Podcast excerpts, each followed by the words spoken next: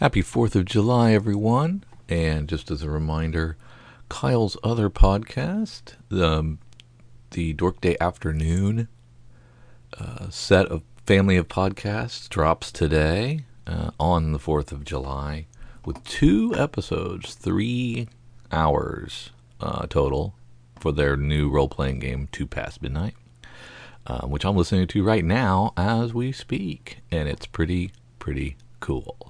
So uh, I'm going to play their trailer one more time. Um, and then at that point, I think you guys know that it's out. And you can check it out if you'd like.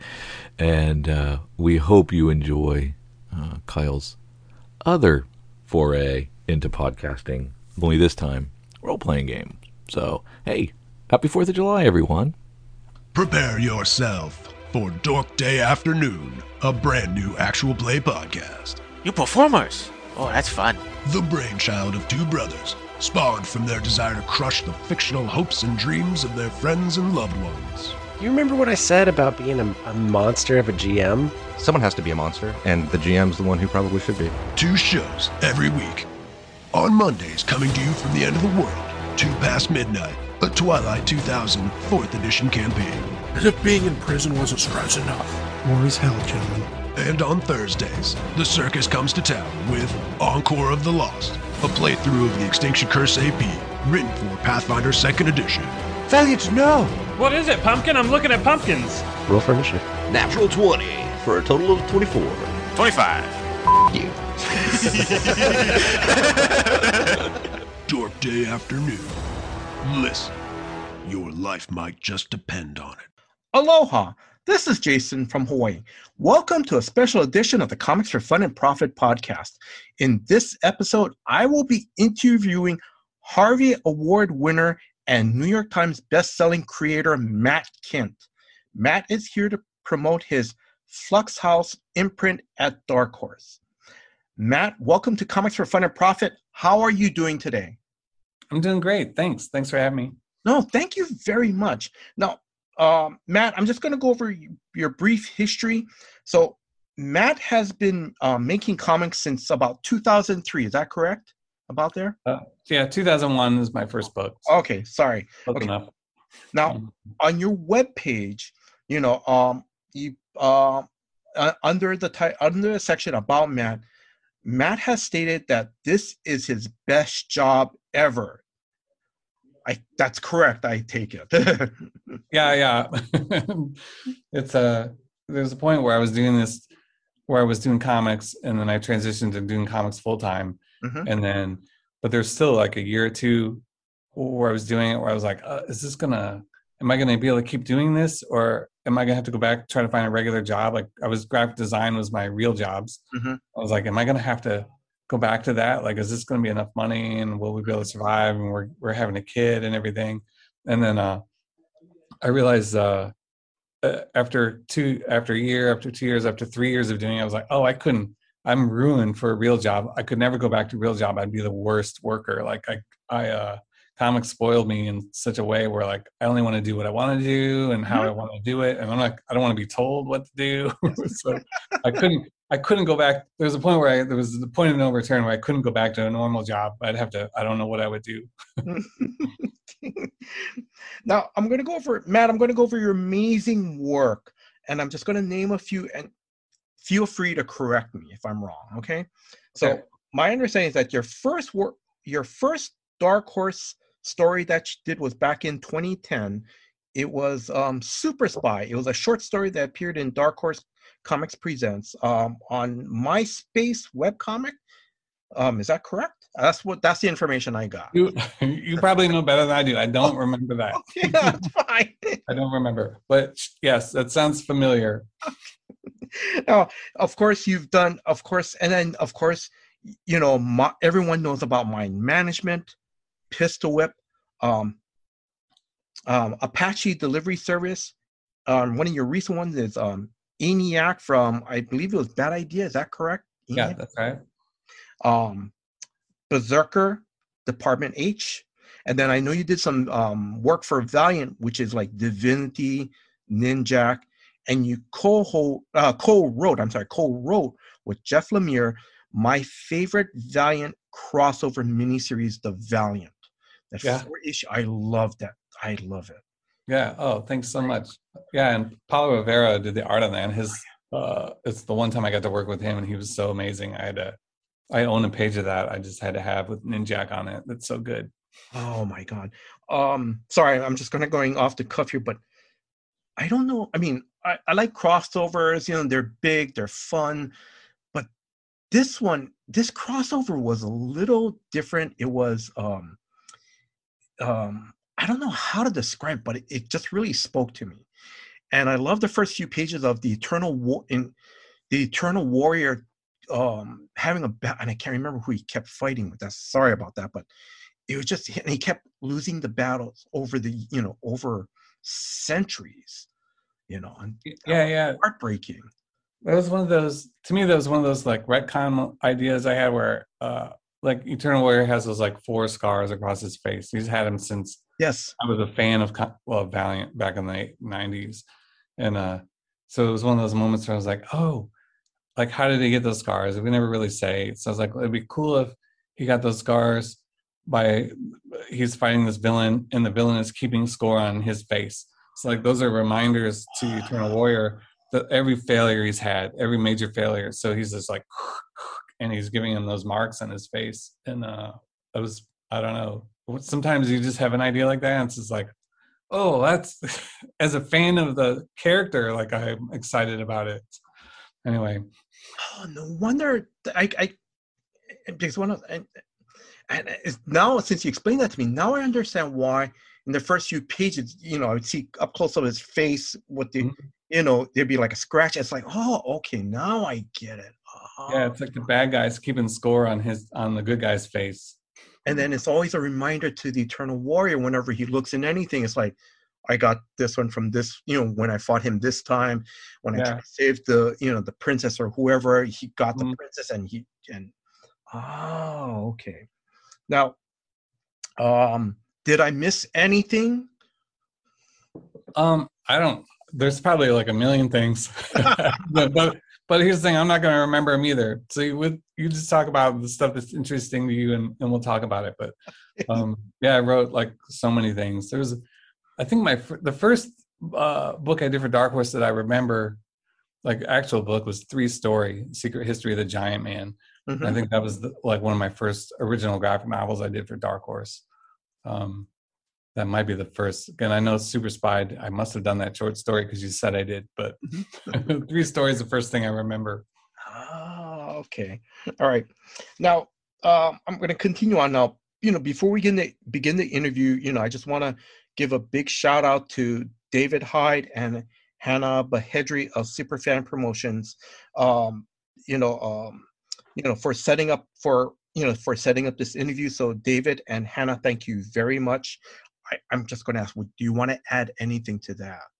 No, I, I uh, thanks to them, they've they've been super helpful, and David's been working with me for years. You know, just like Mhm. helping out. So No, but thank you. Also, too, I want to let you know that um, I got um, now the listeners. I just want to let you guys know that you know I got some of Matt's informations, you know, from a YouTube podcast.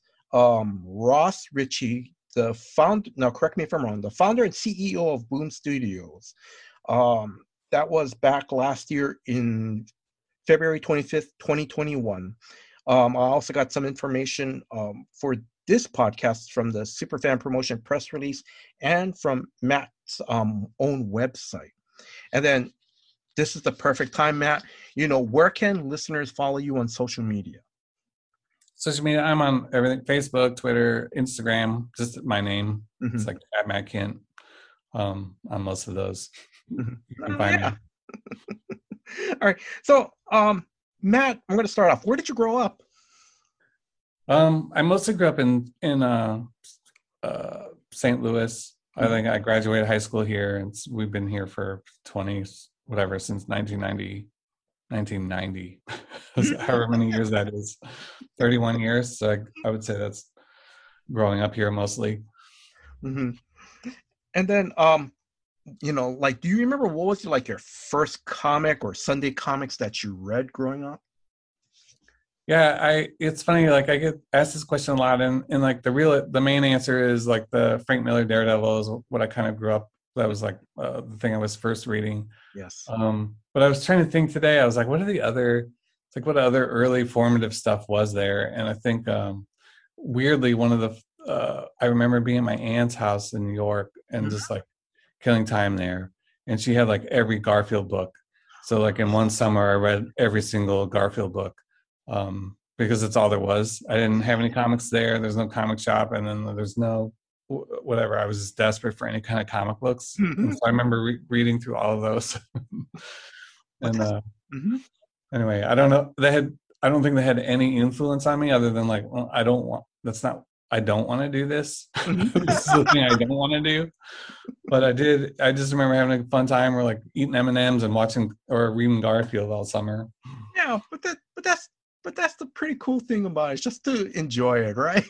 Yeah, yeah. No, it's it's funny. You never know like what uh what random thing you're gonna be exposed to, and then it's gonna have like kind of a fond memory for you when you're older. Oh That's yeah. one of those. Now, listeners, um, this um, it's obvious that this is an audio podcast, but you know, I'm you know, we're doing this video feed, Zoom video feed, and over on Matt's right hand, yeah, um, right hand shoulder, he's got this amazing spinner rack. I mean, I'm it's spinning it. like challengers of the unknown from the 60s you know uh, oh my god um fantastic four from se- you know the 70s oh my god Eight ball up there. eight ball yeah that was one of- eight ball was the one i think you talked to ross about um was that the one you picked up from chicago comic-con from fantagraphics booth is that correct Yeah, yeah. That was the first book I picked up where I was like, well, this is this is like a viable uh path for me to take. Like I could see myself making comics that are Mhm. similar to this, you know, or that sort of mixed genres but are for grown-ups, um, but are all kind of fun, but also not like superheroes all the time. Yeah. Um, and it was a way uh, I could see me fitting into that. You Mhm. know, my art my art style is a little different, so but there was a way to do it that way.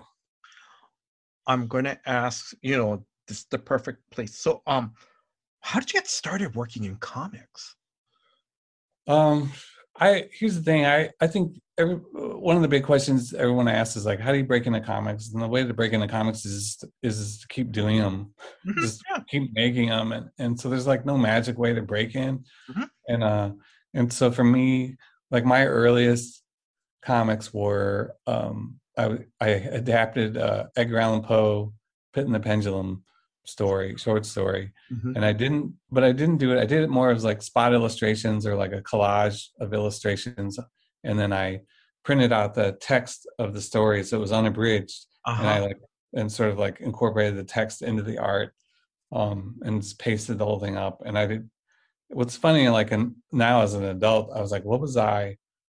What was the final purpose for that? I didn't put it into a comic book. I didn't show it to anybody. I didn't do anything with it other than complete the thing, you know Uh-huh.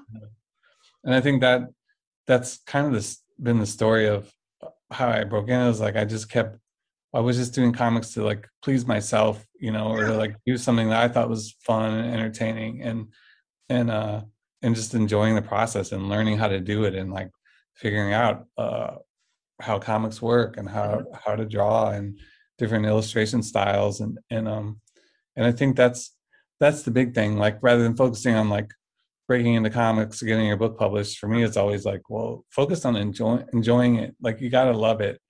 You have to you have to enjoy the making of it, or or there's a or the like. I don't think the re- the reward is never going to be enough. you have to really like doing it. I have. I'm sorry, off the cuff, but that's pretty cool that you did your own, your, like your own, you know, version of the um, Edgar Allan story, where you know, that's so cool. And like you said, it's you completed it, but it's just yours. You know, I, I, I just think that's pretty awesome. It's not like I, I'm going to make this for you know, um, you know, um, for my family to read, or or you know, um, Yeah. I'm gonna I'm gonna go sell it on the street corner or something. You know. Yeah. Yeah, no, it, it's funny. I, I don't even know. I don't know what I was thinking. Like there was no outlet for it and no reason to do it, except I I'm sure it was this one summer like I spent all my most of my summers were like spent inside drawing, and I was just reading all the time. So I was reading Mhm. science fiction books and comics and whatever I can get my hands on, and Mhm. um, I played outside a little bit, but Yeah. not that much. I did more reading than anything else. and then I'm going to ask you. Um, I'm going to kind of sort of backtrack. Like, um, what kind of books, TV shows, movies did you grow up? Um, you know, with? I- yeah i will. I'll say i spent the summer uh reading ev- every comic i get my hands on which is mostly just marvel comics back in like the 80s 90s um and then i i would just read tons of science fiction. So i read like all of arthur c. Clarke um bradbury um you know what i mean? The t- tattooed the tattooed man's book uh the Illustrated Man. Illustrated Man, yeah, yeah, Illustrated Man. So I went through Brad, went through all the classic. I was like, what are the best sci-fi authors? So Clark, Bradbury, Philip K. Dick, Yes. um, and then uh, I'm missing somebody else in there, but but yeah, just all that stuff. If it, if it was sci-fi in the '80s, I've I've read it.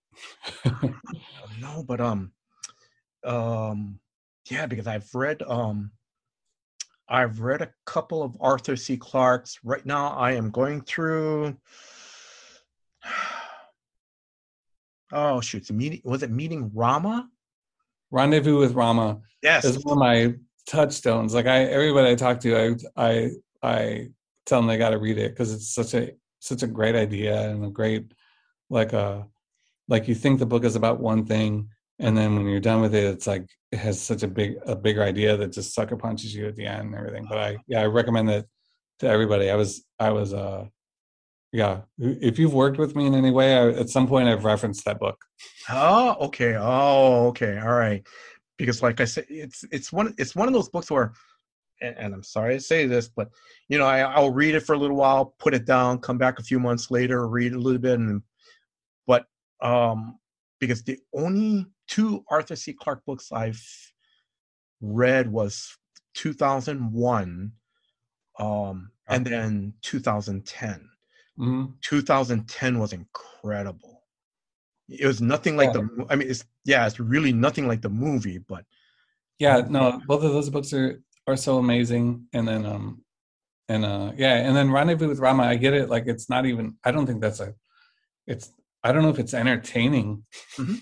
but it's so good like it, but i don't think it's satisfying either i think the fact it's unsatisfying in such a Mhm. in such a satisfying way Mhm. Yeah. that makes sense because I think, but it kind of um, and, and you can correct me if I'm wrong, but t- to me so far it's just you know um, because um the whole idea is that they, it's it's a it's some type of huge spaceship that comes through our solar system and it's us meeting going into that spaceship and it's just and it's just almost like a um this is it's not you know the first few pages like this is what we did this is why we had to start using um indian names because we ran out of all we used up all the greek and romans for all the other objects or meteors or whatever and Mhm. you know and then because i remember i think the last thing i remember leaving was i think when they got into the alien rama they have to walk down this long as they described this long staircase and that's and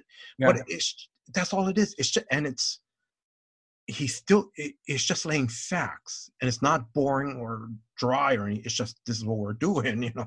Yeah yeah. No it's it's not like i like the i like it because it's like almost like pure ideas and, Mhm. and like there's very little like character there's not really a lot of characters to care about or like plot to be concerned with. You know it's almost like it's like these bigger ideas and he's just like detailing it and it's just fascinating to me like uh and that's what i'm saying is like i don't know if it's entertaining in a conventional way you Mhm. know like there's not like uh political drama or like interpersonal relationships you're like wrapped up in you know like none of that is there so Yeah.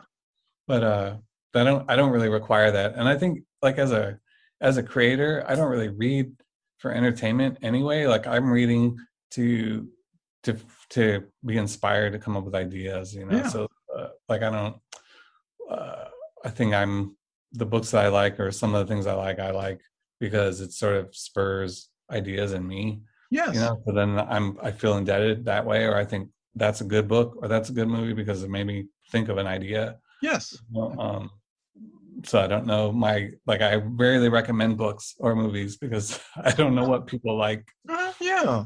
No, but no, but um, I'm sorry, I'm kind of going off the cuff here, but I remember um, um, um, reading um, actually the just the forward of Neil Gaiman and John Romita's um, The Eternals. I got the hardcover, and Mm. I read the forward, and I remember reading something about.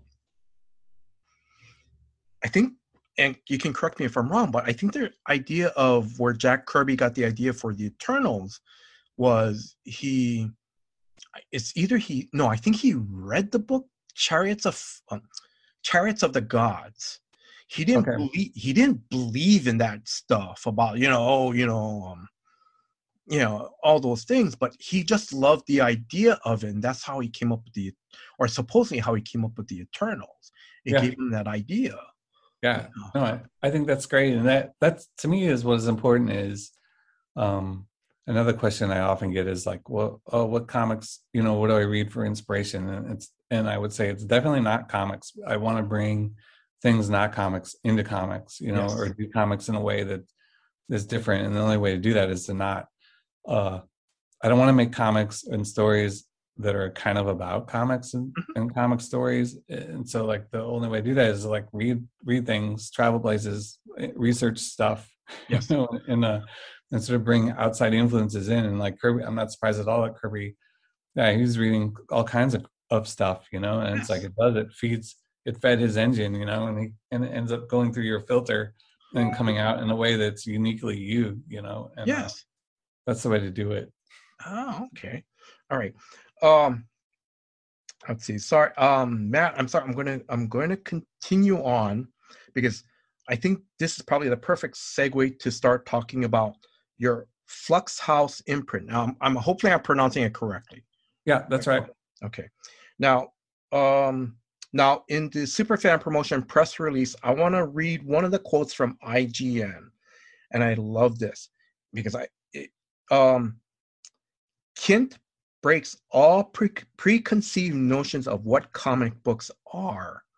I love it because when I was doing a little bit of research on you, it was like, and when I started to, you, when I saw, you know, in the press release of what you're going to do with some of your Flux House comics, this is perfect. Yeah. yeah. No i uh, yeah i hope i can live up to that. But, but i no i i do i think uh i was somebody the other day was they were expressing concern over like oh they like uh, the comics maybe being hard to get or or this or that and, and i and i to me it's not about that. If you're not reading if you're not getting a comic if you're not able to read it in a way that's easy to get and read then then what's the point you know Mhm. people need to be reading them so i want to say that first before you think i'm just going off the deep end i'm going to do some nutty stuff that is hard to get hold of or whatever but Mhm.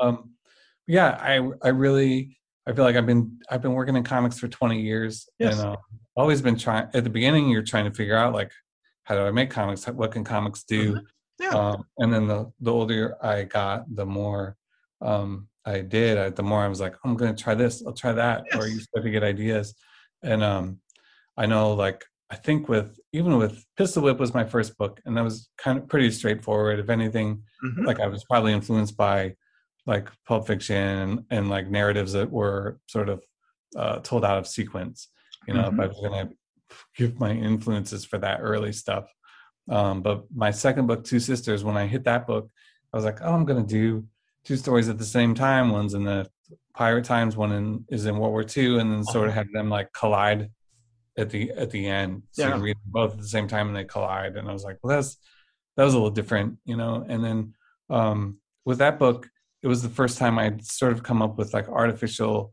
um rules for myself too. So i in two sisters i would decide i was going to use no captions. I felt like i was using captions um to sort of as a crutch to sort of storytell Mhm. and, uh, I was like, well, I'm going to see if I can do it without that. And then I was also, and I also did. There's no like abrupt scene changes either. Like the Mhm. camera would always be moving around. Um, and so it, it was interesting to try to work around that with these arbitrary rules I set for myself. Mhm. Um, and then I feel like I that was uh, from the beginning. I was like, well, I'm just going to try either set up rules uh, that I have to follow that nobody knows, just to Mhm. see where that pushes me, um, and then just try try to do things I haven't seen yet. You know, something that will entertain me. Um, Super Spy. After that, I did. There was like stuff with the cover. If you held it up to the light, there was like see through things you could that had secret messages, and then um, there's a bunch of little tricks in Super Spy that uh, I'm not even remembering right now, but um, I would just do that. Like that for me, the con- main concern was always like, what's the story? Who are the characters? Mhm. Uh, you want to be able to care about it. Mhm. Um, but then always is like a dual um, track running in my head, just like Two Sisters, where there's like those two tracks. That my two tracks are story and character, Mhm. and then the second track is like, what can I do with this format and with comics? yes. to tell this to portray the story and the character. Mhm. It's it's always two tracks for me that I'm trying to work at the same time, and I think um, a lot of times people laugh or I'll t- describe an idea because I'm excited about the second track, which is like the gadgety sort of gimmicky part of the story. But Mhm. that's that's like I haven't seen that. That's why I'm excited. Uh, story and character, compelling story and character you, uh, you see all the time. Yes. it's, Yeah. it's it's important uh, and i do care about it but it's it's not a um i just the kid in me gets more excited about the the flashier part of it Yes. you know even though that's always for me it's always in service of character and story Mhm. um so with flux house it's the same like i think i'm just this is like the this is like the the full uh that those ideas coming to full fruition where now i have total creative freedom yes. I have um, budget to do some of the things that are like I've always been told like we can't it's too expensive or it doesn't make financial sense. I'm like, well, okay, let's now we have now we have sort of some uh, money and resources to to do that with Dark Horse and then just uh, still tell good stories, but also have them um, done in a way that's a little more unique. the thing but uh, and i'm going to probably say this throughout you know um our interview is um and you've seen my notes is that you want to give the readers um you want the readers to be more of an active reader you know because like you said you um you know um you know you know just holding the comic book cover to light to see the secret code Mhm. you know and and you know i'm holding up my um harlan ellison's angry candy um book because like it, because when i was doing research about you you kind of and i'm sure other authors have done this but you kind of remind me a little bit of harlan ellison how he did does his books Yeah, I'll I'll take that uh, compliment any day. Thanks, Har- Harlan's genius.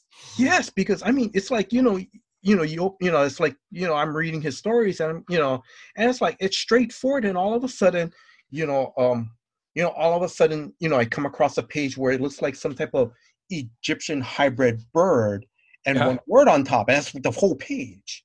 Yeah, Or Yeah. he- and I can't remember if it was in this book or if it was another book where he had the words, you know, he had the part of the page, all the words spiral down into the middle, which was like, Mhm. oh my god! But it's, but the thing is, is that he wants to, you know, i- i- and and it's part of is I'm sure it's part of his creative what he wanted to do, but also too is to make you know the readers also to be a participant because most of the time it's either we open we open up whatever open a magazine a book or whatever and it's you know um it's just read you know right to left right and close it pile done you know yeah, yeah yeah. I think I think when I started working on mind management, um, it it uh, it really uh, sunk in for me that like comics cost like four or five bucks each, and they're Yes. 24 pages. At the most, they're 24 pages, and then you're reading.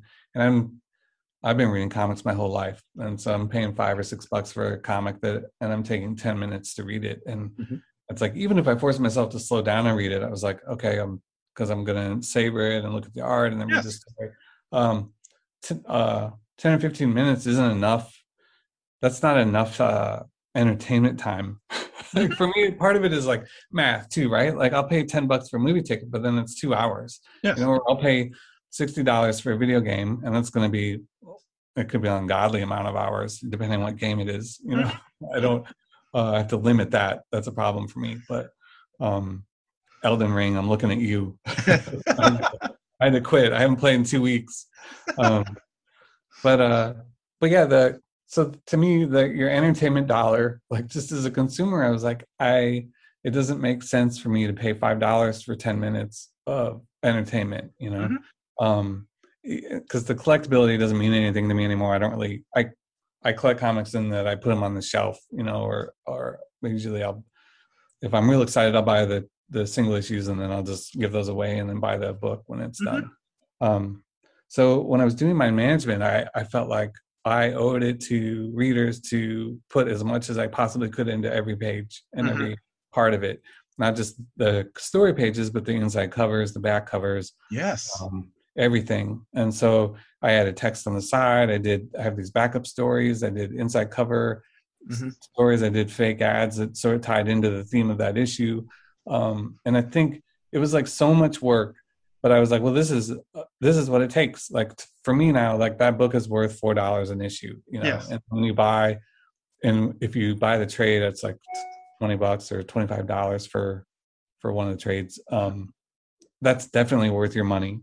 like you're Yeah. gonna get like that's like uh it's more like video game level amount of uh time out per dollar, you know. So if you're just looking at the math, which I the nerd in me does, I was like, oh that's uh it's pretty economical entertainment. Mhm. Um, so I think I ever since then that's how I've sort of tried to approach it too. Is like I want it to be worth it, you know. Like comic, I love comics. I think they can do so much Yes. um, and I think there's so much untapped. Like I think if you're just uh, doing a comic that you can just flip through and read, and then go on to the next one, I was like, uh, you're lose, you're missing the power of comics. You know, there's so much you can do, Mhm. um, and I think, yeah, I think that's uh, that's it's um, what I used to I used to call them little time bombs. Like I would put Mhm. like I'd hide things in comics too, and I still do. Like they're it's in everything I've done.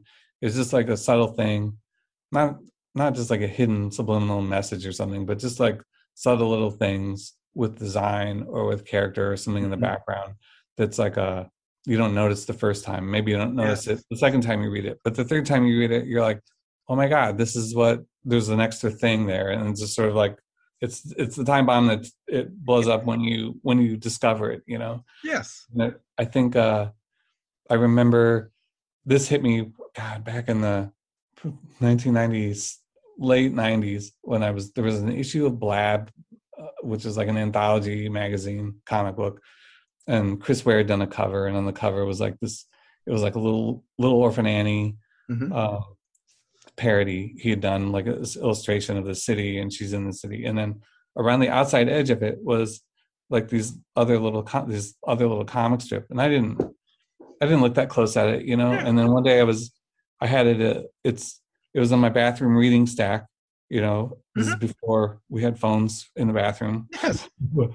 but uh so I was sitting there and I was just look, staring at the cover and I was like, oh my god, the outside it, outside story tells tells the story of what's going on in the main image, Mhm. and it was something I'd I'd been looking at for probably six months and never picked up on, Mhm. and then I and then it just clicked and I was like, well, this is that's what I want. I want all of my books to have that moment where you read it and you're like, oh, that was good, and then you come back to it or you look at it again later, or it's just sitting on the shelf and you're like, is that or you know turn upside down and you see something you know it's that moment to me is so fun it like Mhm. adds so much value to the story um just to have those extra little things in it I'm gonna say that's pretty cool. Um, I I- and you know and and I'm gonna say also, to, but also to like to add all those little details in the background or subtle things. It also, and correct me if I'm wrong, but to me it sounds like it also um um um, um touches on your creative side too. Like not only just trying to give give the value of the comic, but it's like for you, it's like it's also for you to go. Um, how can this how can i it sounds like it also for part of you to be fulfilled in doing the the work you put in i hope i hope that makes sense you know yeah no i i mean i just have fun like i went to school went to art school but learned graphic design as well so i've always had control over the the the entire project, not just the story, the pages in the middle between the covers, but like the actual covers. So I've Yes. always, I even approach like the design of the book and the covers, the inside covers. None of that is not uh, considered, um, and it's it's part of the story. Like the Mm-hmm. cover of the book is the first page of the story. That's your introduction to the story. And so that, I think that is as important as anything else. You know, if anything, the most important has to do. It has to first of all get you to pick it up off the shelf. Yes. Second of all, it has to get you to, to open it, you know, and then also it needs to do a good job of like portraying what's going on inside or get you, you know, it it begins the story. Yes. Um, and then the last thing it has to do is like uh, when you're done with the story, you look at it again, and then that cover has to, um, you have to gain, you have to have more knowledge, or the cover, the meaning of the cover changes after you've read the book. So when you look at it that last time, you're like, oh, now this cover means something completely different. You Mhm. know, I feel totally different about it. And so now when it's on the shelf, that book has forever been changed by you having read it, you know, rather than just sitting there. Um, it's changed. So like I I think I think about that stuff as much as the story, you know, and it's it's just as important. Mm-hmm. Wow, that that is great. That's great, man. Um, I'm going to continue on because I want to touch upon your um your imprint with Dark Horse. Now, where did you get the idea of Flux House? Um, yeah, where did you get the idea of Flux House imprint? Where did it come from? Um, it probably came from like uh, college. When I went to school, um, we took this one class. It's like a performance art class. it was like it wasn't all performance art. It was like foundations. So it was like all kinds of art. But what, there was a whole section on performance art, which at the time I'm like, "Ah, I don't. It says no bearing on my life. I'm never going to use this. What is the Mhm. point of this? And uh, and it was just like the craziest stuff. It was like um, there's this artist that would actually just like hammer a nail into his hand and like and uh, uh, crazy crazy stuff as part of his art. And I was like, well, this is that's uh I'm not doing that. Yeah. I prefer writing and drawing, you know. But uh, but uh, as I got older, uh, and I'm going to conventions and I'm and I'm signing books and and sketching in the books and everything, and and then uh, um, realizing I was like, oh, this is kind of it's a little bit of a performance, you know, to sign. And if you're doing a drawing in a book, it was like, well, you're doing a public drawing, your your art is on display, and somebody's watching you do it. Um, and so I started to think, I was like, well, there's got to be a there's got to be a more fun way to do this. yes. And then I remembered that class with the the performance art and how they would do these crazy things like Yes. uh, whatever. Uh, And so then that's why I started. I did a book called The Tooth, Okay. um, which uh, Cullen Cullen Bunn wrote, and then um, I uh, there's a page in there where it's like an ad where you can cut the ad out. What I do when I sign the book is I sketch on the, that panel, Mhm. and then I cut it out and I glue it in the front. Um, and the way it works is the part I cut out now, the panel behind it sort of works the page in front of it as you read it. It all Yeah. works together. Um, I was like, well, that was fun because then that made signing the books more fun. I was cutting Yes. some of the book up, um, and it was because of that that art class I had. And I was like, well, this is cool. Now I'm doing something active, you know, at conventions. It's not just drawing, it's Yeah. drawing, and I'm doing something else. Um, and I did the book. Red Handed was another book where I did. I figured out a way to do the kind of the similar thing, where it's just the corner page, Uh-huh. the page and I'll burn Yes. burn the part of that book. Yeah. And that was even more fun because I'm, now I'm lighting stuff on fire, which is always a little fun. Yeah. But uh, also, here's the thing: thematically, I felt like it fit in. That was a crime book, and I was like, I'm committing like kind of an arsonist act, Yes. or whatever, signing the book. And so, the, to me, it, it was important that it fit the the story of the book too. It's not just not just to do it, you know. yeah. you know, even though I will say I had that idea for bringing a book for a long time, and I kept looking for a place. I was like, this book, no, it doesn't work. This book, Yeah. no, it doesn't work. That book, yeah, okay, it works in this one. Um, so I do have a lot of ideas like that floating around where I'm like, it's like a crazy thing that I can do or a design idea, and then I just wait till there's a book that it thematically fits, and then I can Uh-huh. use it. Um, but yeah, so with Flux House, that's kind of where I'm. I'm just trying to turn the volume up on that and do Yes. interesting things with the design. Yes. Um, we're doing a book. There's an evil cat book we're doing that's going to have like a fur, like a fur cover to it, um, which is was ridiculous, but it also it fits the book. It's going to yeah. creepy and weird and and furry. Yeah. um, doing the mind management bootleg, the four issue thing. Um, there's like a special edition or special covers that are going to be polybagged, and they come with a a playing card. And I was Yes. like, that's totally like a '90s idea of like polybagging and like Yes. and uh, which I'm uh, I'm on the fence about, right? Like I don't want to, I don't like, I'm not into comics to collect them as Uh-huh. collectibles. I really think comics are meant to be bought and read Yes. and enjoyed. Mhm. Um, so I'm, that's how I feel. It's not stamps. We're not collecting stamps and coins here. We're we're making stories. Uh-huh. Uh, but also, I wanted to do something something weird uh, with the mind management relaunch.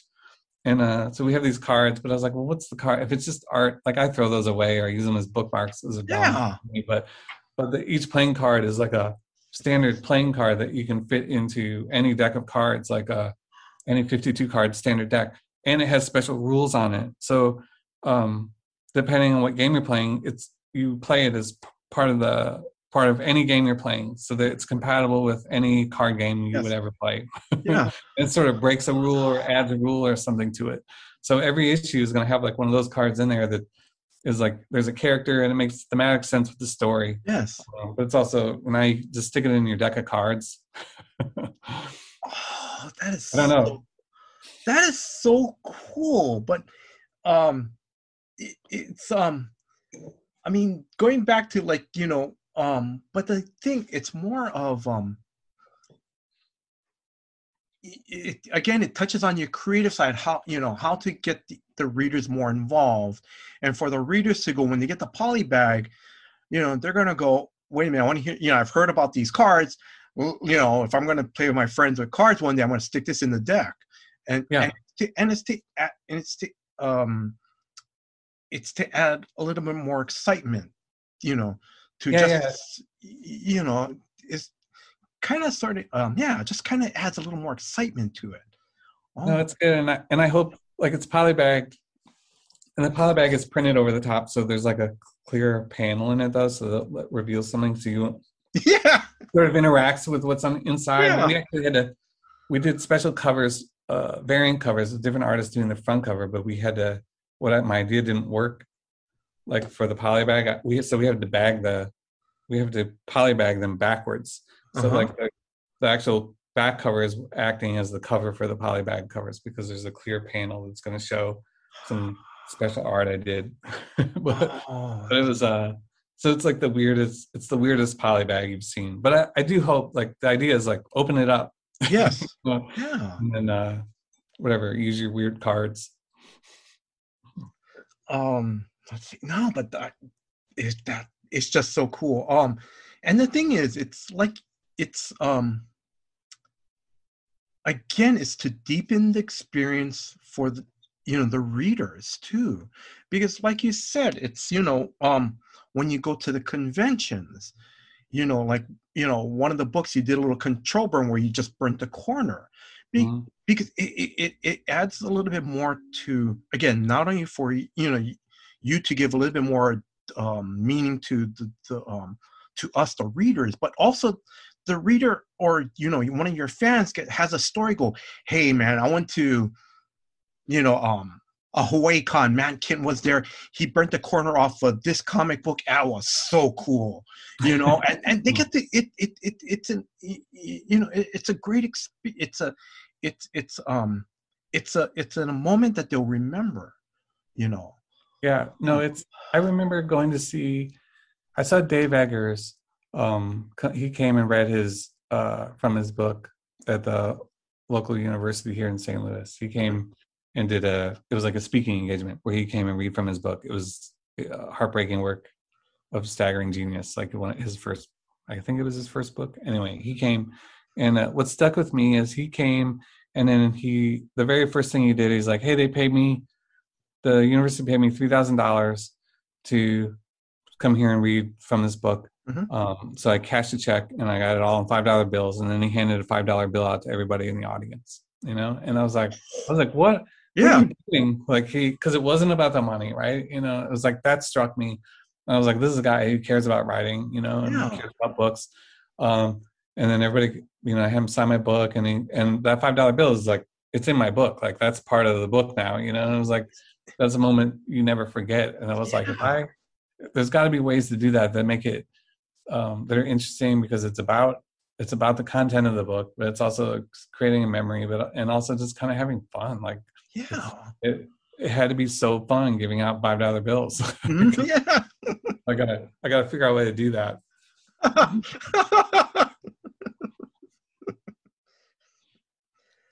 that one we won't tell Dark Horse, all right? You know? yeah, no, I, yeah, I'm like maybe I'll give a dollar bill.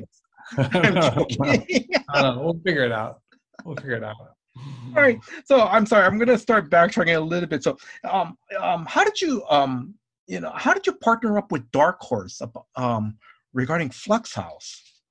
I I'd been doing some books with them already, and Mhm. I've been working with Dark Horse for a long time. And I Mike Richardson, who's president of Dark Horse, been there forever. Like he started Dark Horse like when I was just a fan of comics, and I'm reading the Legends line with Frank Miller and Paul Chadwick and um, Mike Mignola and like uh, God, who else? John Byrne back then it was like Mhm, that. yeah. Geof Darrow, Geof Darrow, um, all huge I was a huge fan of all of those guys and everything. So I was uh, a fan of Dark Horse from then, you know, and I know they always had like a good, interesting balance of like license work, but then also this creator owned stuff, which is Yes.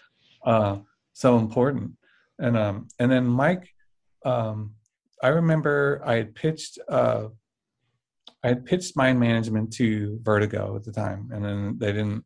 It was like it got to a certain point. It was like it was too weird.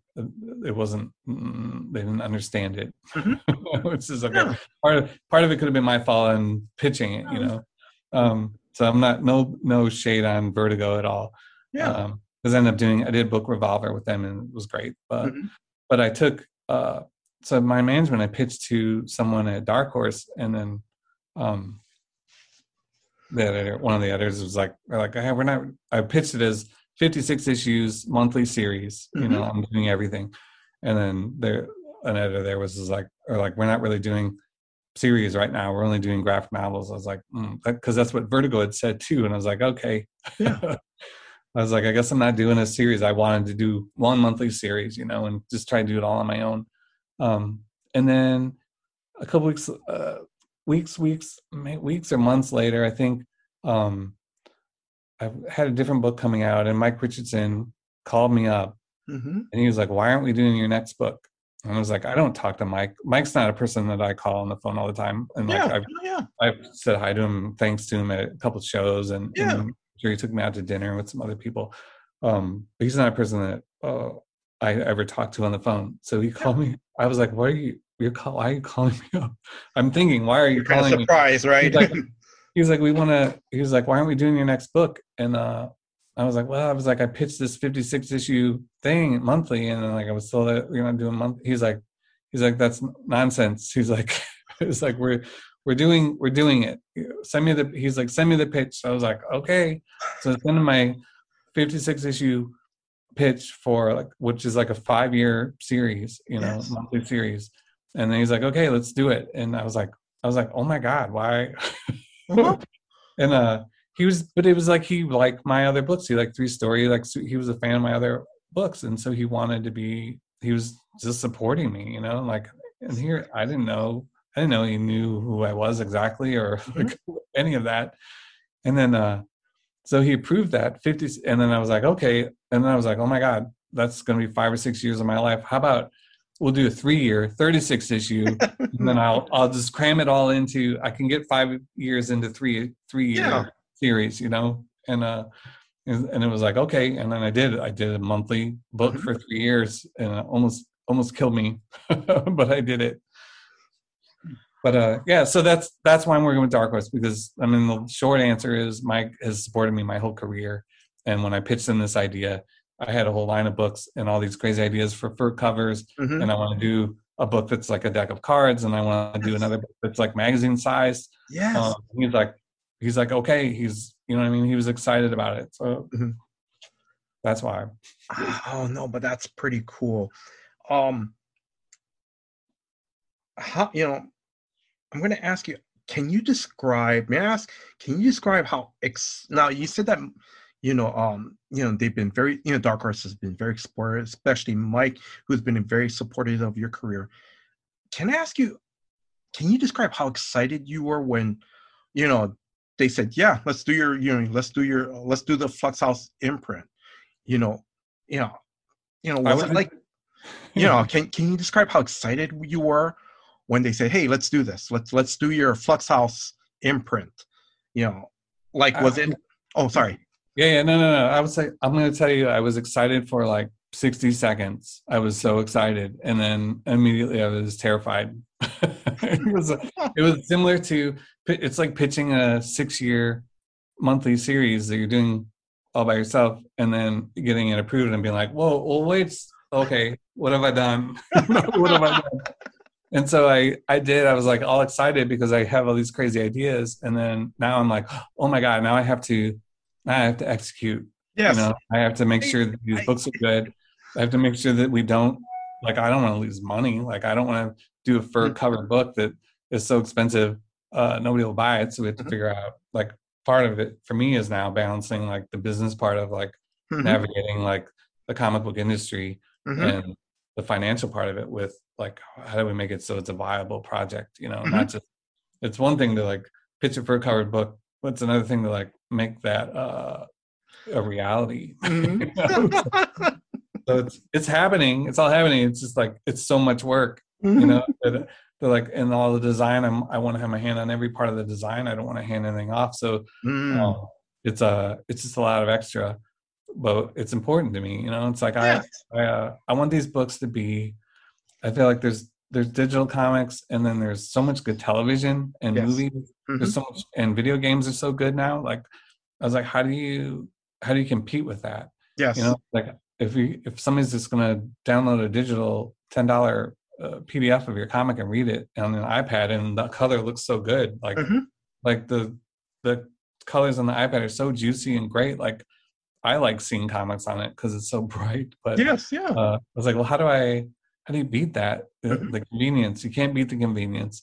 But how do you beat um, the, the whatever the value and then what you're getting? And I was like, Mhm. well, the only way to do that is to make the book an actual uh, art object. Mhm. Make the book something that's critical to the story, Mhm. you know, and your experience in reading it. You know, and so I think um, that's what I've been doing. I've been approaching every one of these books as something that you can get digitally. You'll read it. You, you can read. You're going to be able to read the the Evil Cat book digital, Mhm. and then the cover will look like.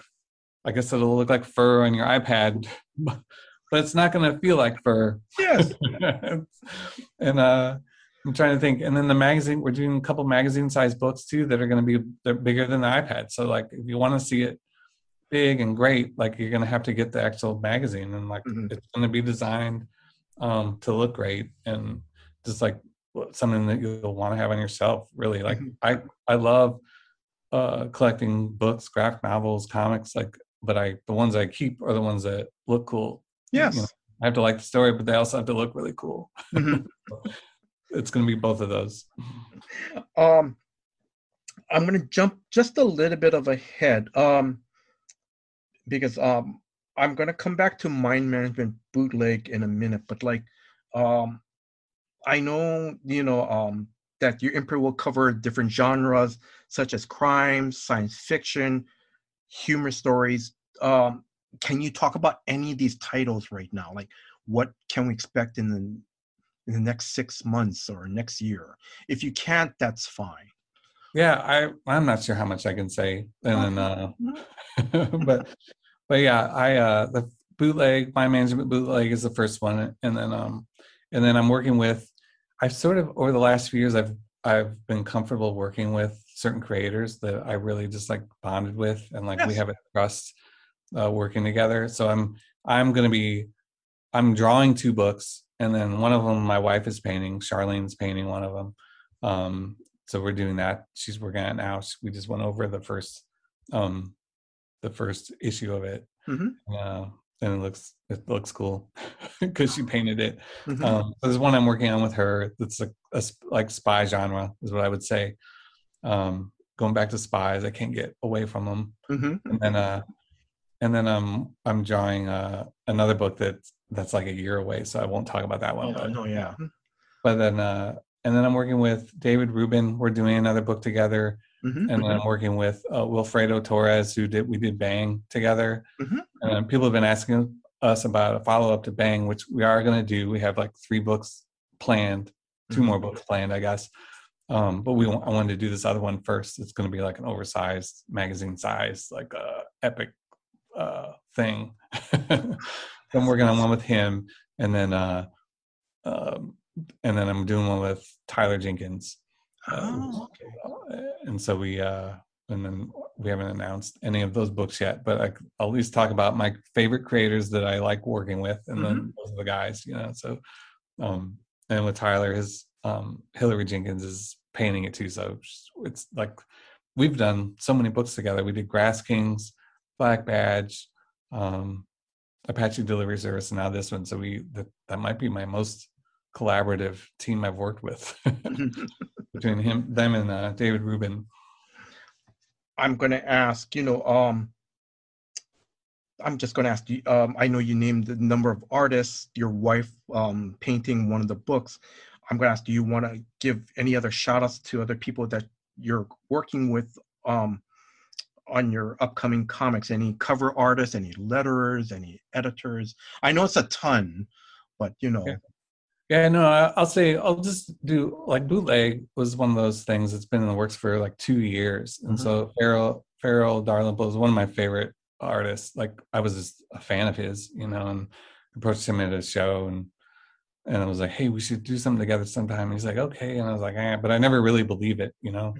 so it's like, mm, okay, like I'm just some guy bugging you about working together, but um anyway, so when he agreed to do it, I was so excited. And then um, we got Matt Lesniewski, who I'd worked with before on um, Crimson Flower. Mhm. He's he's one of those guys. Um, I, you just gotta pay attention to him because he's still young. He's so fast, and he's just like fully formed. Like his stuff is just like gets better and better every day. But he was already like out of the box. Was like fully formed, uh, totally unique. Like nobody like him. I was looking at his stuff the other day. I was like, I always like I'm like, he's kind of like, he's like a little bit of R. Crumb mixed with, uh, and then I hit me. It was like Will Eisner. Like if you jammed Will Eisner and R. Crumb together, I was like, uh, I was like, that's what. It, but it's not that even either. I keep trying to want to compare him, and it's it's always unfair, and and artists hate that when you do it. yeah. I don't mind it, um, because it's like usually it's somebody better than me. So I was like, oh, I'll take that. Yeah. um, but uh, but yeah, I, I, he's so hard to pigeonhole, but he's so he really is just unique. Mhm. Um, and David Rubin's work on did an issue of, of mind management was uh whatever. I just love working with him. We did me and David and Jeff Lemire uh worked on a Kickstarter book, Cosmic Detective, which is being printed this week as we speak. It's being printed, um, and that's coming out. We'll be shipping those in the summer. oh, okay.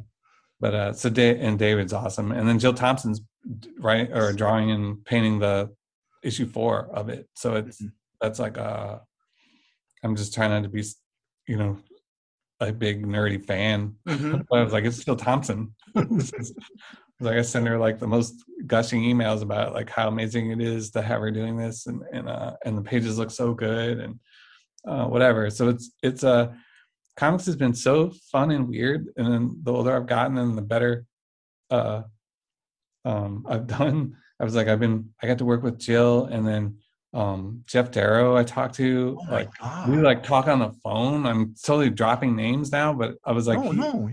he's uh he came up to me one of my one of my most favorite moments at a convention was uh geof darrow walking up and wanting the the last volume of mind management like he wanted volume six i was like that i was like first two things one is uh geof darrow coming up to me you know and the second thing is like volume six means he read the first five I was like, I was like, you're reading this? I was like, oh my gosh. I was like, uh, um, anyway, it was just, uh, it was so funny, but we sort of hit it off. And, uh, anyway, and he did, he did a cover for me for the end of Mind Management, the issue 36. He did a variant that was hanging, it's hanging up, uh, it's hanging up out there in the other room. but, uh, anyway, so that's one of my favorite moments. And it's, it's just, uh, makes it worth doing comics when you can have people of, that stature come up and just chat with you. Mhm. that is awesome. That is really awesome. Um, let's see. I, I want to talk just l- um, I just want to talk a little bit about mind management bootleg that's going to come out. Correct me if I'm wrong. Sometime in July, correct? I think so. Yeah. Yeah. Don't ask me. Oh no, no, yeah. Sorry, Yeah. I'm sorry. I meant to look up what date, and I just I for I forgot to look that up. I'm pretty Oh. sure it's July, but uh, yeah, don't don't ever rely on me for any kind of fact checking. Now, I, I and I'm sorry, I'm going to ask this question, but I want to ask it for new comic book readers. You know, um, because if someone's interested about mind management, bootleg, and just what we talked about, you know, of your imprint, um, may I ask, you know, for new comic book readers, may I ask, can you describe what mind the mind management series is about? Yeah, well, it's uh, I'm terrible at pitching, so it's not going to be a good pitch. But I will say, um, like the general premise is it's it's uh, spies with mind powers, you know, and there's like a secret organization that's been recruiting people to sort of tap into the un, untapped powers of their mind and Mhm. And really my when i approached mind management to me the idea is to just take reality and turn it up by like 20% you know so like things uh, if you believe in mind over body or like that you can like believe yourself into healing something you know Mhm. even if you have like even, even if you believe that a little bit this is like taking that little bit of belief and then making like okay well what if what if now like you could uh heal yourself from like a gunshot Mhm. Yeah. so it's like it's based in reality uh, almost. But but uh but yeah so that's kind of the take and it's just to me it's just like a lot of uh um uh it's people I, a lot of i'm doing one thing but then the feedback i always get is like this book makes me sort sort of feel paranoid or makes me feel like i'm not getting everything. Mhm. and i was like well that's that's good because you uh it should make you feel paranoid and you're definitely not getting everything. Like go back and look i could point any issue i could just be like here's the thing here's i i, I could write a uh um companion book that goes through every page and i've thought about doing it but it was like it's so much work Oh, yeah. well, um, part of the fun is like discovering those things on your own. But uh, Mhm. yeah, so I'd say Spies of Mind Powers. This is this new series is like a good jumping on point. And I just talked to David Hyde. I talked to him this morning. He's like, "Hey, everybody always says, uh, you know, this is like a good jumping on point if you've never read anything before." He's like, "This one, this is actually a good jumping on point." okay. Oh, okay. Yeah. All right. And uh, so it, I'm what I'm saying. I'm not saying it because I hope you buy this one. I'm saying because it, it really is like you don't need to have read anything else. Mhm. Um, um, and I consciously was doing that because it's been a few years since the last mind management. And I didn't Mhm. want to do a thing where like, oh, now I got to go read like 36 issues of something else. hmm Oh, Yeah. man, just just do this one. It's its own. It's kind of a standalone thing. There are, if you've read the old stuff, like there's little echoes and nods to some things that you'll you'll pick up on Yeah. but it's not important. And uh, it's four new characters, and they're all like they're being recruited um, anew by like the head of mind management, who's uh, whatever. I won't spoil too much. No, but, yeah. Um, and then to go on some crazy mission, mission and uh, Mm-hmm. involving involving uh, uh, I won't say. Yeah. Don't. Yeah. Yeah. Don't. but but the thing is, but but Matt, I understand. But one, first off, you know that that's great that you know what uh, mind management bootleg is going to be kind of a a fresh start to it with, like you said, you know, little echoes here and there of the previous series, and and like you know with most like how we jumped into comics, everybody jumps into comics is we always jump in in the middle of a story, right? And then, then it's like, okay, I want okay, if this is good, I want to read what happened before. So Yeah. hopefully people go back to oh oh there was you know like someone go yeah I remember hearing about this. Let me go back to you know let me get volume number one. yeah no it's good Uh, i i think uh ideally that would happen but i i always approach mind management um in a unique way from anything else i've done only because it is like the longest thing i've done Mhm. um and it, there's the most it's the most um but i also wanted to i always keep wanting to revisit the world and do things with it but i Yes. but i never really wanted to continue this i don't want to like re restart the series or do a whole new series i Mhm. and so I, over the years instead of doing that i've consciously tried to do things that are standalone that fit into the universe to tie into like those first 36 issues as like that's the base Mhm. but then everything i do after that is like a standalone thing that ties into it but is also its own thing but Mhm. also different format so like i did um i did a book and record where you listen to the record and you read along with it um oh my and then- god. and uh i was like well that's its own thing and i want i've wanted to do a book and record read along book and record forever It's just Yes. so like it seemed like it made sense with mind management there's like a if you play it backwards there's a secret message on on both sides um so that that's the thing i did that was like technically like a sequel or like a whatever.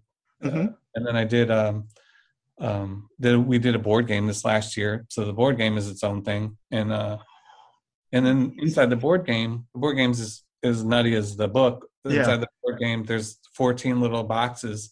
And in each box there's like extra rules and extra stuff to play the game. But there's also a little mini comic in every one. So there's 14 mini comics eight page mini comics in that game so but it's designed too for i assume that people buying the game they're not going to know the comic Mhm. you know yeah. um, so you're buying, and so you're getting, you're learning about mind management. It's its own thing that stands alone. But if you know mind management comics, then it's like, oh my god, this is like ties in.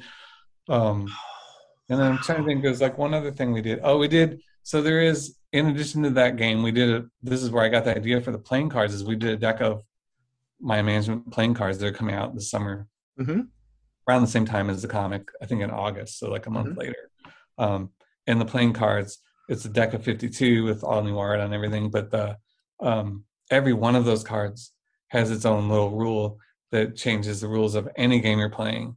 Um, so that it's a whole deck of those, and so you can play any game with that deck, and then the whole every card is going to be screwed up in some fun way. Um, but that's why the the cards I put into the comics um, can be put into that. They match that deck exactly. Yeah. But those the ones in the comics are actually uh, um, they'll match that deck, so you can slide them right in.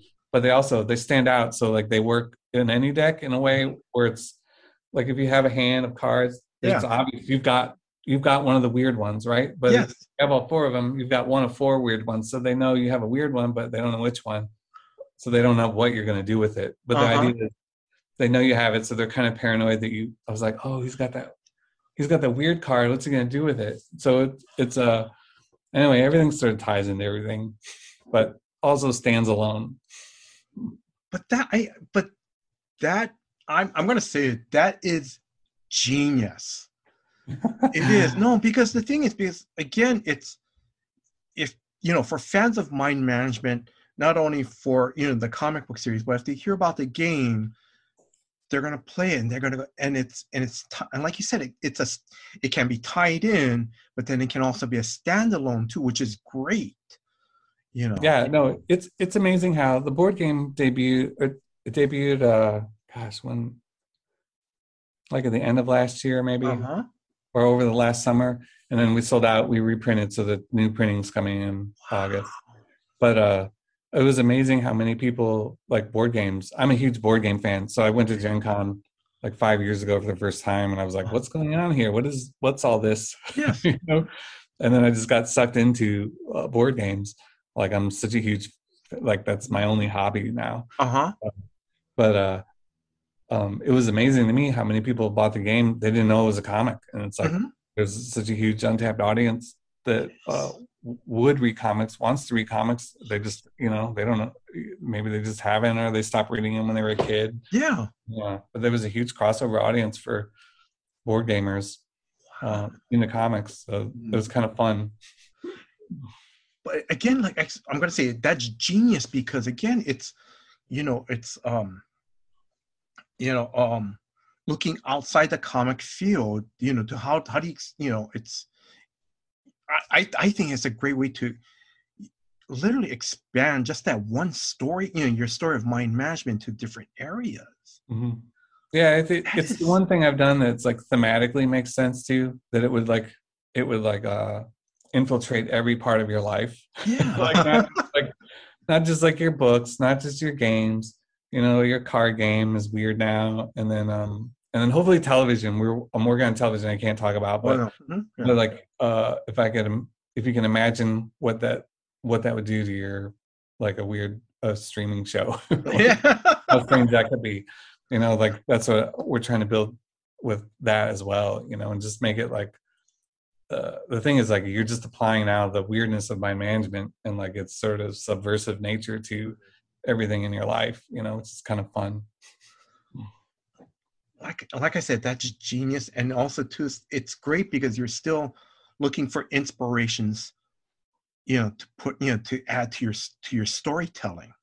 And I'm, it's not just with mind management because I'm sure you've got other things where it's like I want to do this, but I got to wait to see how I can fit this right, and not just throw it in and you know, yeah, Yeah, yeah. No, I'm uh yeah, I'm I'm working on a one of the Flux House things is gonna be it, I'm calling them story decks and they're decks of cards. There's it's a story. So the first one I'm doing is like a time travel story where you you flip through them in order and read the story and at the end there's time travel there's directions like all right now flip flip these 10 cards put it in this order and i'll read it again um, and then you can read it and it sort of like works in a loop so like it's a time travel story that um, loops around itself and it's it's a deck of cards so every deck is going to be like a panel Mhm. um, and it but it's just like a like i have a big map uh, Yes. of the whole story and it's it's so complicated to figure out.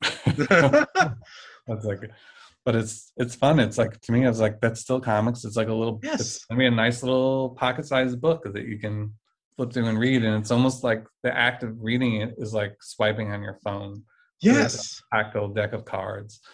Um so that's that's fun. That's probably a next year project that is that Fluxhouse stage two that is great again it's like that is so great because again it's to make the readers be a participant Yeah, no, it's fun. I I think when you, anytime you hold a book, you're participating, right? Like the feel of whatever you're feeling, it's all Yeah. working on a subconscious level. Like even like what stock they picked for the the book, you know, Mhm. and then like the art on the front and the back, and like everything about it is like is like making you feel a certain way about the story, you know. Mhm. And there's nothing better than like a well designed book Mhm. to make you just excited to pick it up and look and look at it and and um so like I I just think um I want to Mhm. pay I want comics to be as as cool as anything. yeah okay. All right. Um sorry matt i'm going to try to wrap this up because i'm Sure. um yeah just to wrap to wrap this up. Um now i'm i'm just saying i'm just asking and you know in the future you know will you give like um a writer artist um who's been in the business for a while to be able to play in the um, in your sandbox? Oh yeah, I've I've thought about that, and then I've worked with artists before. I don't know about collaborating with a writer. oh that's fine But, but uh, I think me and uh, Jeff Lemire have written together, and so I would consider doing that. And then me, and then honestly, me and Keanu Reeves working together has been almost the same relationship. So I would; those are the two people I would trust. Mhm, Um, yeah it's tough. Writing is different because there's more of like there's more potentially more ego involved, and then Mhm. because of the it's the story, like the idea, you Mhm. know, and then like how do you split it up? Mhm. um so it's it's trickier to to write things or but i and i can't imagine handing over something i've created to another writer to write i don't think i Oh, could do yeah. it but i wouldn't i wouldn't be opposed to in the future using flux house as a way to um help promote like other creators among Mm-hmm. like like a writer or an artist or or somebody to that fits Ye- like this- yes what these books are you know I, Yeah. I wouldn't be opposed to that but i just think right now it's it's early on i would want to establish like what we are first yes and then and then sort of fold people in as as i can but i would love to i'd love to use this as a way to like promote some of my favorite people in comics you know Mhm. and hopefully we get there Yeah. Oh, okay. All right.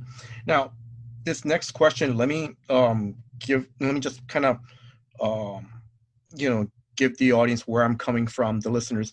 So now I know I read in the press release that you know some of your Flux House comics, of course, you already mentioned about one cover will have fur. I also read one of the covers would have a punch card dust jacket that reveals a secret message. oh No, yeah I'm I forgot about joking. that one I'm Um, actually, let me. Ha- uh, you want to talk about that for a little bit before I ask my question?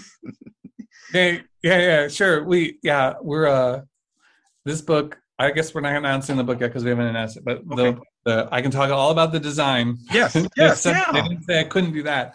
Yeah, it's the the cover and back. It's hardcover.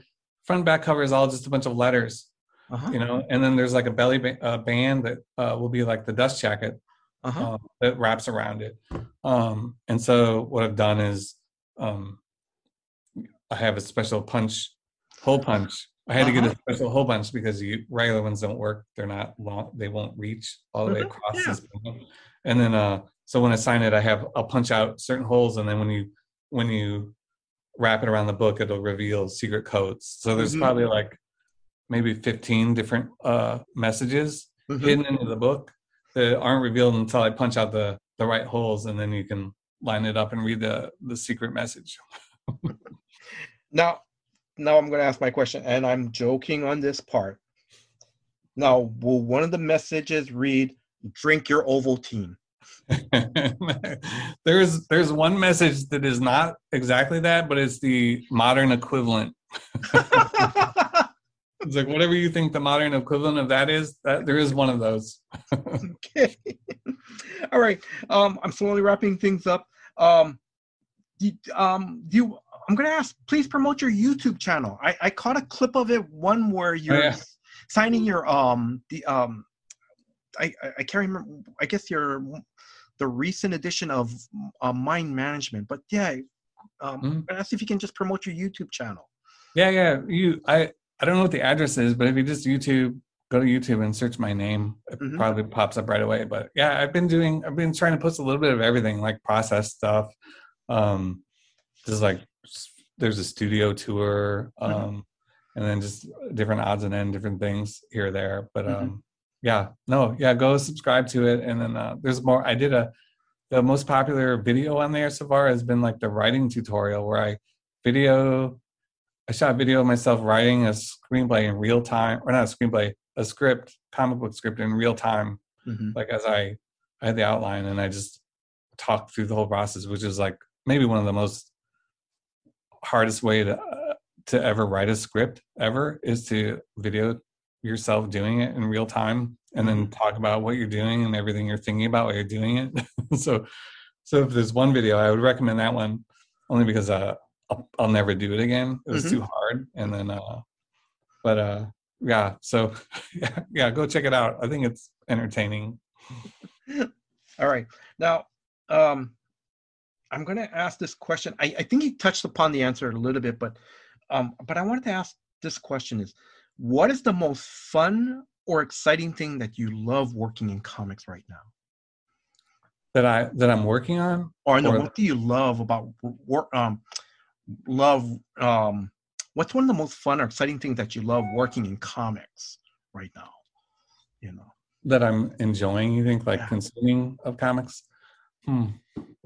Boy, the process or Yeah, I don't know.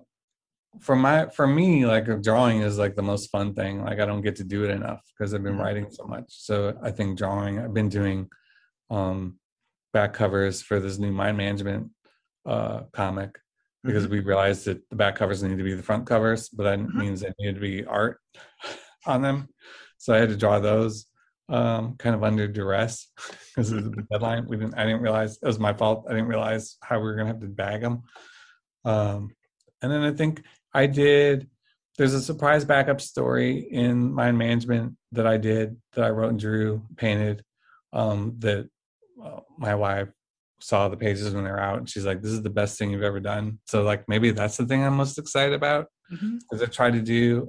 I worked in a different style on purpose, um, like under a pseudonym. I was like, I'm gonna work, use a pseudonym and do like so that frees me up to like paint a different way and draw a different way. Um, and people aren't expecting anything. And then uh, so I did that, and then and then Charlene was like, she's like, this is what is this for? This is right. I was like, oh, you like it? and anyway, so that made me probably the most excited I've been in a while, just because because she liked it. Mhm. All right. Um, let's see. Um, um, do you know when your next convention or store store signing appearance will be?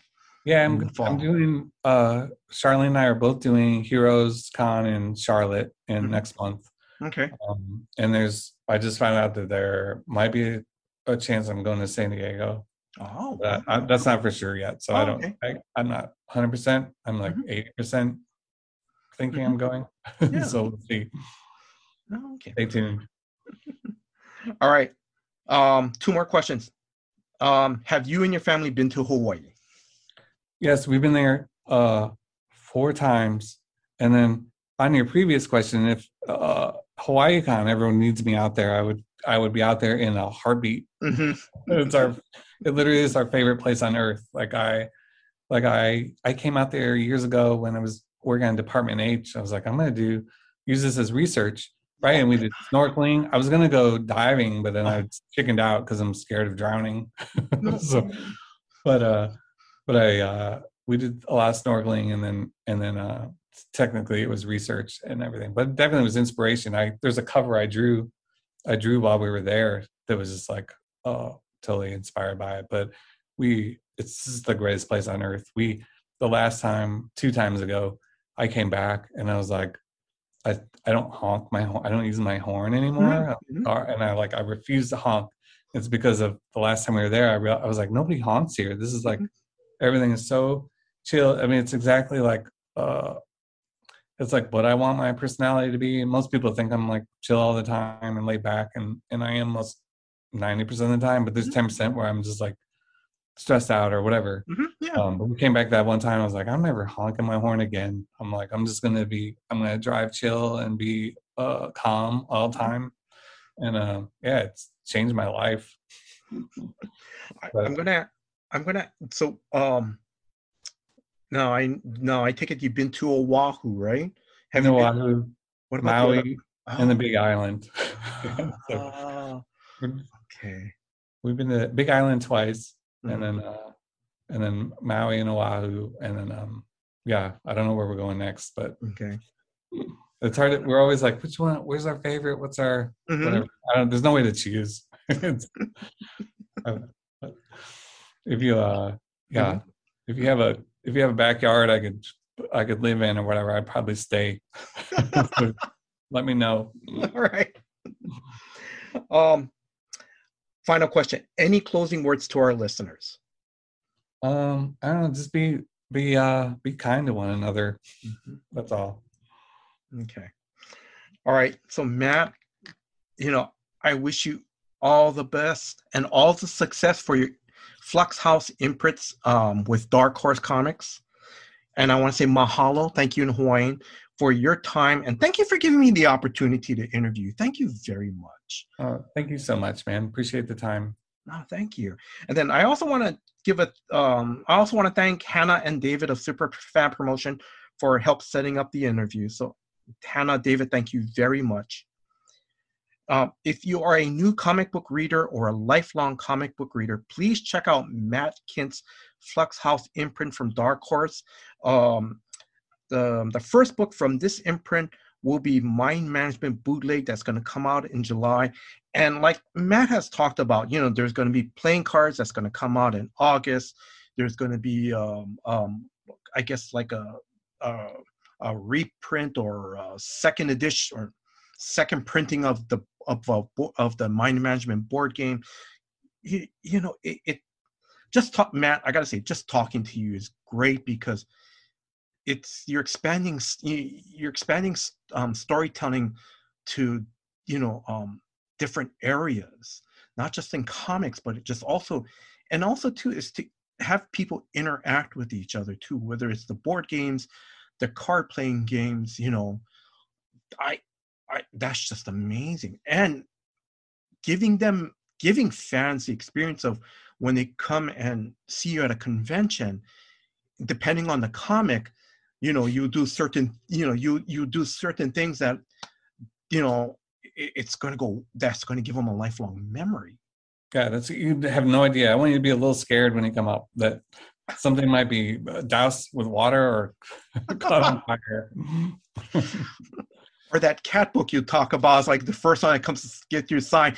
You pull out this little box with a cat in there, and you go, "This is your cat now." yeah. Yeah, no, we I should partner with uh um 10th Life. We have like a cat rescue place here or whatever. I should partner with them. That'd be a good idea. Don't don't give me good ideas. I'll, I'll carry those out. All right. So um so again listeners, so if you guys get a chance, please check out um you know his books. Um I want to thank Drew, the host of Comics for Fun and Profit. Drew, thank you very much for putting this episode together. Thank you for all your hard work behind the scenes. And if you are a new listener, please check out new episodes of Comics for Fun and Profit that comes out every Saturday. And I want to thank you, the listeners. Thank you very much for your time. Thank you for listening to this episode. Until next time, guys, aloha. Hey, it's the good folks at Comics for Fun and Profit reminding you that nobody Patreons like we Patreon. So join us at C4FAP and go over to Patreon slash Comics Fun Profit and sign up at a level of your choosing. There's various tiers with various goodies for you. Somebody something that everyone gets at any level is you get to be a part of our Slack channel community and you get early and ad free access to all our episodes. But wait, there's more. So go over to Patreon slash Comics Fun Profit and check out all we have to offer. We urge you, sign up today.